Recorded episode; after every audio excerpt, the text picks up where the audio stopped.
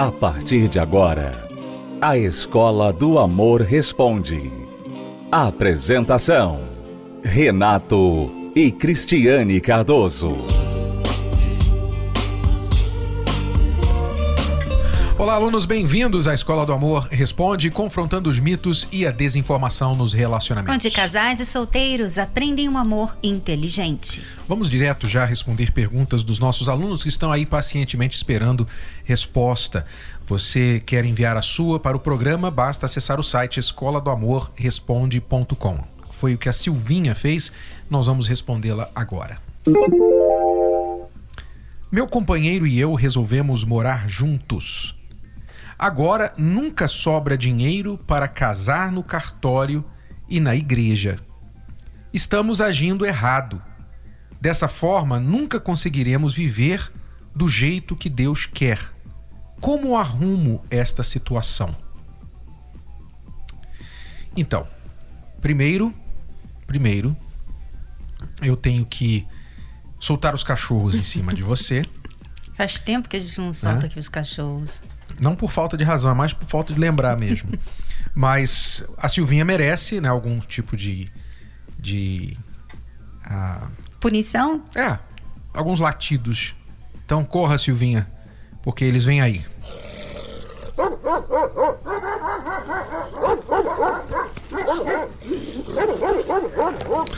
Então, você parece, né, nas suas palavras, parece se preocupar tanto com viver do jeito que Deus quer, segundo as suas palavras. Mas aí você foi e foi morar junto com seu companheiro. Quer dizer, se você quer viver do jeito que Deus quer, então faça o que Deus fala, faça o que Deus manda.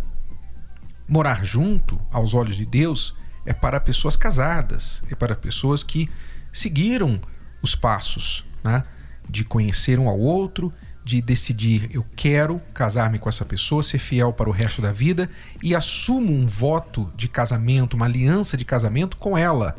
Então, eu me caso com você e nós vamos morar juntos. E aos olhos de Deus, o sexo é para depois do casamento, né? Porque às vezes a pessoa até não foi morar junto, mas está tendo uma vida de casamento antes de, de casamento. E né? que fique bem claro que é assim para o nosso bem, não é para o bem dele. Não é porque é. ele é um estraga prazer.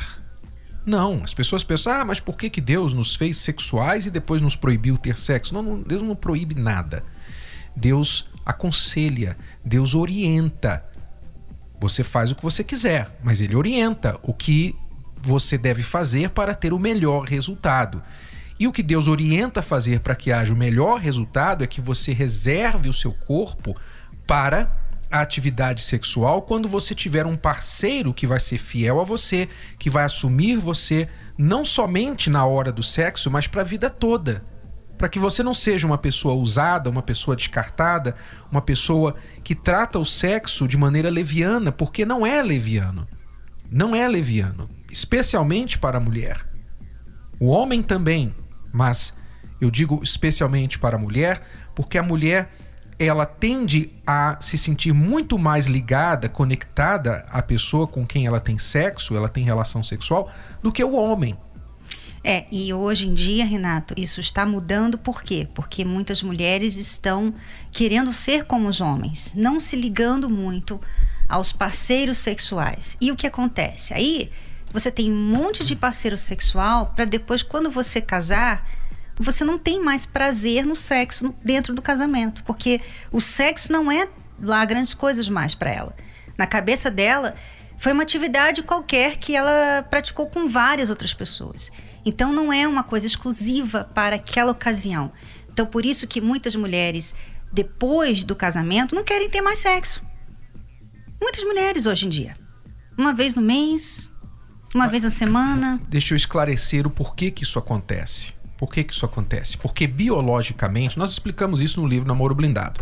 Biologicamente, a mulher ela é programada para se apegar a quem ela tem sexo. A pessoa com quem ela tem sexo, ok? Ela é programada, os próprios hormônios da mulher, a própria cabeça da mulher é programada para se apegar a esta pessoa. Então, quando a mulher tem a relação sexual com o homem, você pode ver que é ela quem espera a ligação no dia seguinte. É ela quem fica esperando. Será que ele vai me ligar? Será que ele vai me deixar? É ela que fica assim. Normalmente não é o homem que se aproveitou. Mesmo quando ela tenta, como você disse, a moda mais recente é a mulher fazer com os homens o que os homens têm feito com elas, mesmo quando ela tenta fazer isso, o que acontece? Ou ela tenta fingir, forçar a crença contra a própria natureza dela, ela se sente usada, no fundo, no fundo, ela se sente usada, mas ela coloca uma, uma máscara de, de bravura, de não, eu sou assim mesmo e tal, eu, eu pego mesmo e não tô nem aí, pego, mas não me apego. Mas no fundo ela está se sentindo usada, ou então se ela realmente consegue fazer a si mesma acreditar que ela pega, mas não se apega, ela faz o sexo, mas isso não quer dizer nada, aí acontece o que você falou. Quando ela casa, para ela o sexo é nada. Porque nunca foi para ela. Né? Ela não, não aprendeu o valor do sexo, o significado do sexo como ele realmente se, deve ser. Ela se detached, como fala ela se separa, se afasta. Se destacou daquilo que antes a unia uhum. a um relacionamento, agora ela, aquilo ali não faz parte de um relacionamento. Então, depois de casada, ela até fica chateada com o marido quando ele vem atrás. Exato. Ela conseguiu fazer a separação entre sexo uhum. e amor. Uhum. Ela conseguiu fazer isso, que é o que o mundo aí fora tem feito. O mundo tem tentado fazer as pessoas pensarem que sexo é uma coisa, amor é outra coisa. Né? Querendo separar essas duas coisas. E, e o preço tem sido altíssimo para quem tem vivido assim. Então, você diz assim, mas vocês estão condenando só as mulheres? Não, igualmente os homens. Eu estou falando que a conta, a fatura, costuma ser mais alta para a mulher. Costuma ser mais alta, porque ela tem a tendência de se envolver mais emocionalmente com quem ela mais. tem relação sexual. Exatamente. Então a separação, ou o relacionamento que não dá em nada, para ela fica muito mais doloroso o sentimento de ter sido usada. O homem passa por isso também, mas muito menos. Ok? Ele está correto em fazer isso? Não. Obviamente não. Nenhum dos dois está correto. Por isso, voltamos ao conselho original. Reservem o sexo para o seu contexto ideal, que é o casamento. Quando eu me entrego para a minha esposa no ato sexual, quando ela se entrega para mim, não é só sexo é um gesto de amor, é uma combinação de tudo que nós vivemos no dia a dia, nossa história, o, os nossos sentimentos, a nossa fidelidade, o compromisso que há um para com o outro, o cuidado, a exclusividade, o saber que ela é só minha, ela saber que eu sou só dela. Então, sexo em si, o ato físico, não é nada comparado com o que é o amor, o ato conjugal que inclui o sexo ok? Mas só quem é casado, infelizmente, é, vai é saber. É por isso que muitas que é pessoas só estão comendo a cerejinha, uhum. né? Nós temos o bolo e a cereja. Você quer ficar com a cereja só? Então. Bom, então fazer? dando o conselho aqui para Silvinha que nos escreveu, né? Voltando à pergunta dela, você primeiro você colocou o carro na frente dos bois, foi morar juntos e agora você diz que não tem dinheiro para casar, né? E quer fazer o que é certo diante de Deus. Então é muito simples, volte, volta para sua casa, separa, ok? Volta para sua casa. Vocês não estão casados. Então voltem para a sua casa, cada um para sua respectiva casa, e façam planos. Vocês não precisam fazer festa de arromba para o casamento. Hoje, inclusive, se você diz que não tem dinheiro nem para casar no cartório, os cartórios existe uma lei que diz que você pode apresentando atestado de pobreza, que é se a sua condição é realmente pobre, o cartório alivia a taxa para você. Vocês podem se casar. Então procure o cartório da sua cidade. O problema não é o dinheiro, o problema é falta de planejamento. Quem nunca sonhou em ter poderes mágicos? Colocar essa varinha na cabeça do marido e fazer o sapo virar príncipe, né? Ou pelo menos uma bola de cristal, hein? É difícil entender a mulher. Você tem que ouvir o que ela tá falando, porque tem muita coisa ali. E às vezes ela tá falando uma coisa, mas ela quer dizer outra. Enquanto isso não é possível, Renato e Cristiane Cardoso vão te ajudar a descomplicar os relacionamentos com o curso Casamento Blindado Online. É isso mesmo. Agora você pode fazer as aulas de onde estiver direto do seu computador ou smartphone. E tem mais! Você vai ter acesso a um material complementar exclusivo, com exercícios e avaliação, para você não perder nenhum conteúdo. Ah, o curso Casamento Blindado Online oferece certificado de participação. Adquira o seu agora mesmo. Acesse já casamentoblindado.com/curso. Para mais informações, ligue 11 2392 3573. 11 2392 3573. Casamento Blindado. O seu casamento à prova de divórcio.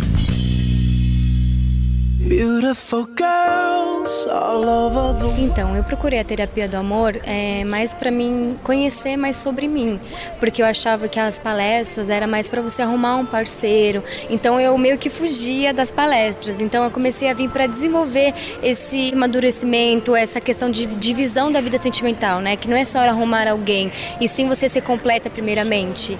Venho frequentemente às palestras, consegui vencer bastante conflitos, bastante dúvidas que eu tinha a respeito em relação a mim mesma, eu pude me conhecer melhor e eu pude também me permitir conhecer outras pessoas, que eu, eu era uma pessoa muito fechada, muito durona, muito. Eu não, não deixava ninguém entrar na minha vida, eu me bastava. Então eu vejo que, que a gente tem uma necessidade de, de ter as pessoas por perto, a gente tem uma necessidade muito grande de ser melhor, então a terapia vem trazendo isso para mim, né? Eu ser completa para completar alguém. Antes de chegar à palestra, né, a gente chegou aqui com um relacionamento relacionamento bem conturbado devido a muitas brigas, discussões. É, não tinha um entendimento entre, entre nós, né, entre o casal. Porque não havia assim uma tolerância, não havia uma sabedoria de saber estar lidando com as situações que aconteciam no momento. Na verdade, a gente casou muito jovem, né? Então, assim, ele foi meu primeiro e único eh, namorado que virou marido. Então, eu, sem experiência nenhuma, não sabia o que fazer como mulher, dona de casa, mãe.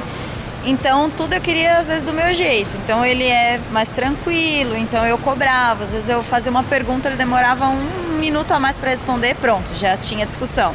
Ele me ligava, eu não conseguia atender, já era motivo de briga. Por que, que não me atendeu? Eu te liguei. Não existia um entendimento, aquela coisa como tem hoje. Ah, eu te liguei, você não pode atender e eu poder explicar. Não tinha tempo para isso, já era discussão direta.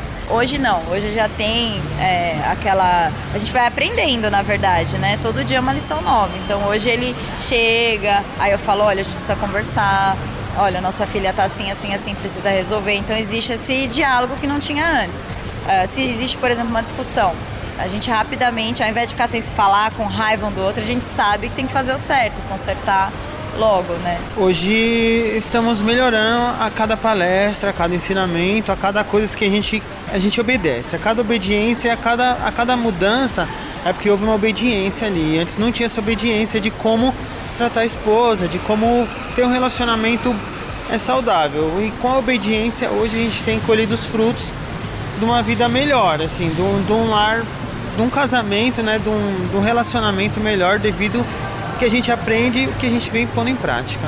Hoje, um, um, tanto eu quanto ele, a gente trabalha isso, a paciência. É aos poucos, é passo a passo, né? Cada dia é uma lição nova e a gente vai colocando em prática e vai funcionando, consertando o que até hoje não não estava é, correto. Ah, hoje não tem como faltar uma quinta, é tudo, já é um compromisso firmado já.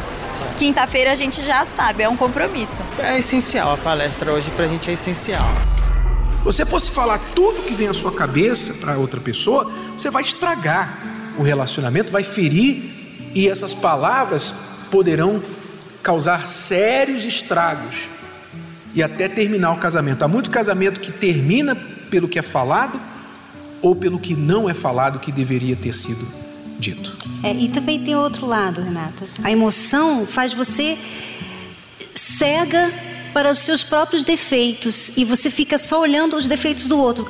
A pessoa está falando para você, um homem está falando para a mulher: olha, eu não gosto quando você faz isso, e a mulher tá. Como é que você pode falar uma coisa dessa? Quem é você? Quer dizer, você não está enxergando, você não está ouvindo algo que é importante para ele. Então, e é isso que vai descorajando a pessoa de falar. Exatamente. Por isso que é importante usar a razão. Olha, antes, tanto ele quanto eu, né? Cada um quer ter a sua razão. e a gente não conseguia ouvir um o que o outro tinha para dizer. Então ele achava que ele tinha a razão dele e eu achava que eu tinha a minha razão. Então a gente não conseguia chegar a conclusão nenhuma, porque ambos achavam que estava sempre certos. Ele começou é, a acompanhar pela TV, né, as palestras, e aí despertou a curiosidade dele de me convidar para estar tá vindo. Né? Em primeiro momento eu, eu resisti, né? não dei muita atenção para o que ele queria. Né? Ele comprou o primeiro livro, começou a ler, pediu para eu ler e eu não dei muita importância. Aí depois ele me mostrou uns vídeos de alguns testemunhos e aí eu comecei a me interessar e aí senti vontade de vir.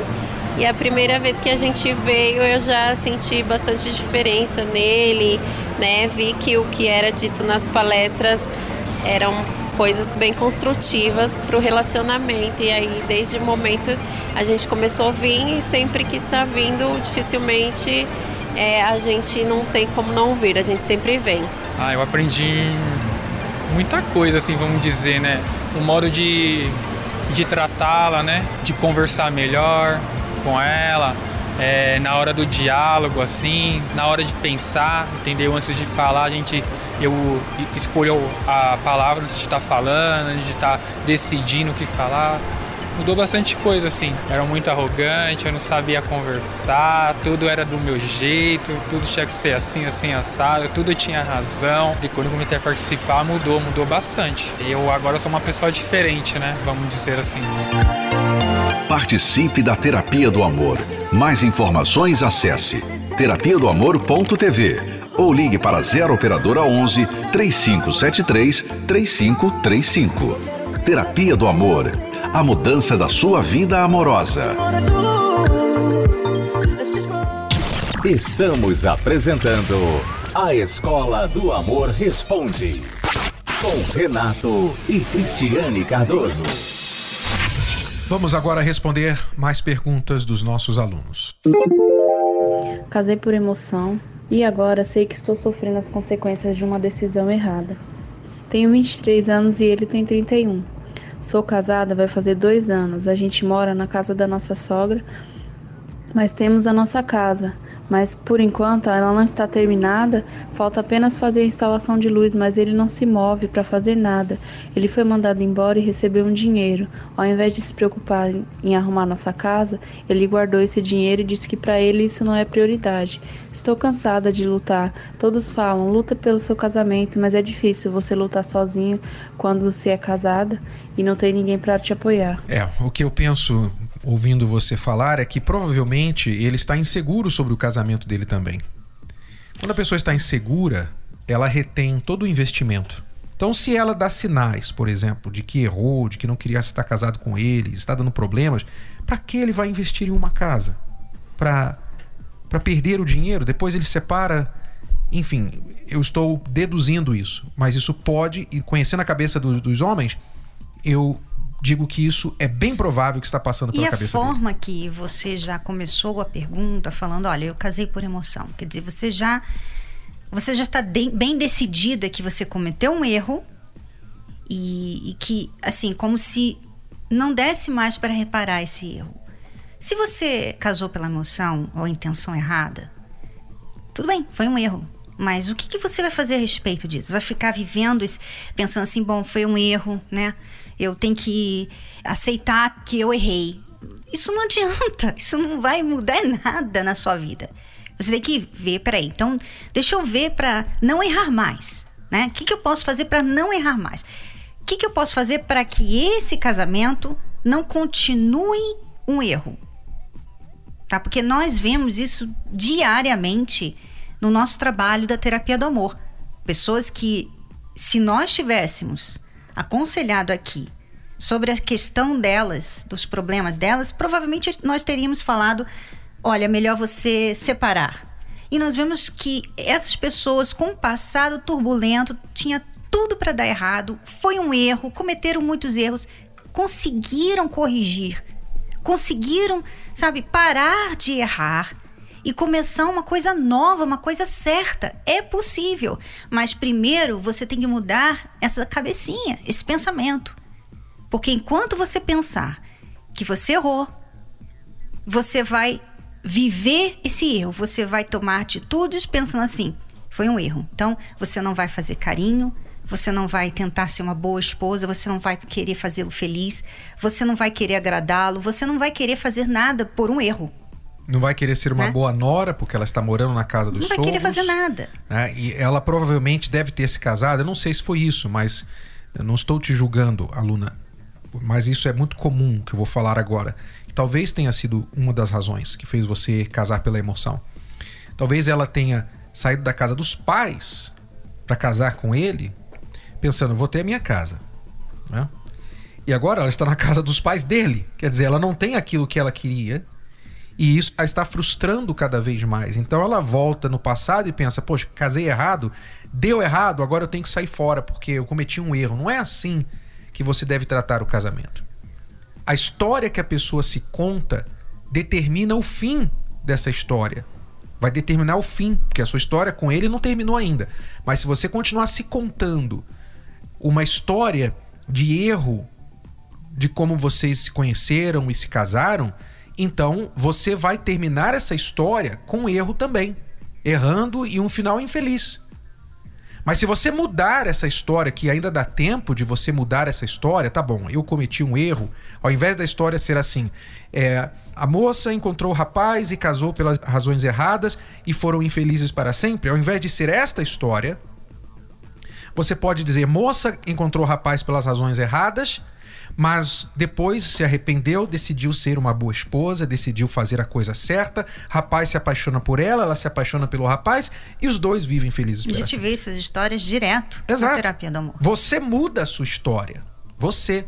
Mas enquanto você ficar se contando a história de tragédia que você está se contando só nesses poucos segundos que você usou para fazer a pergunta, eu imagino quando você tem horas para ficar pensando no dia a dia. Né? Se você fica se contando essa história, realmente você mesma vai procurar um final infeliz para ela. Mude a sua história. Comece a agir certo. Ele está errando em não querer terminar a casa? Provavelmente, mas deve haver razões por trás disso. Se ele está inseguro com você, com respeito ao casamento, ele não vai investir. Você precisa mostrar para ele que vale a pena ele investir. Até mesmo se ele pensa que você só está com ele por causa da casa, né? Ok? Comece a se reparar, aluna, porque isso começa com você. Ele tem os erros dele, mas você só pode mudar os seus. Mude os seus. Até a próxima, alunos. Voltamos amanhã neste horário, nesta emissora, com mais uma Escola do Amor Responde. Até lá. Tchau, tchau. Tchau. Você pode ouvir novamente e baixar esse episódio da Escola do Amor Responde no app Podcasts da Apple Store e também pelo Spotify e Deezer.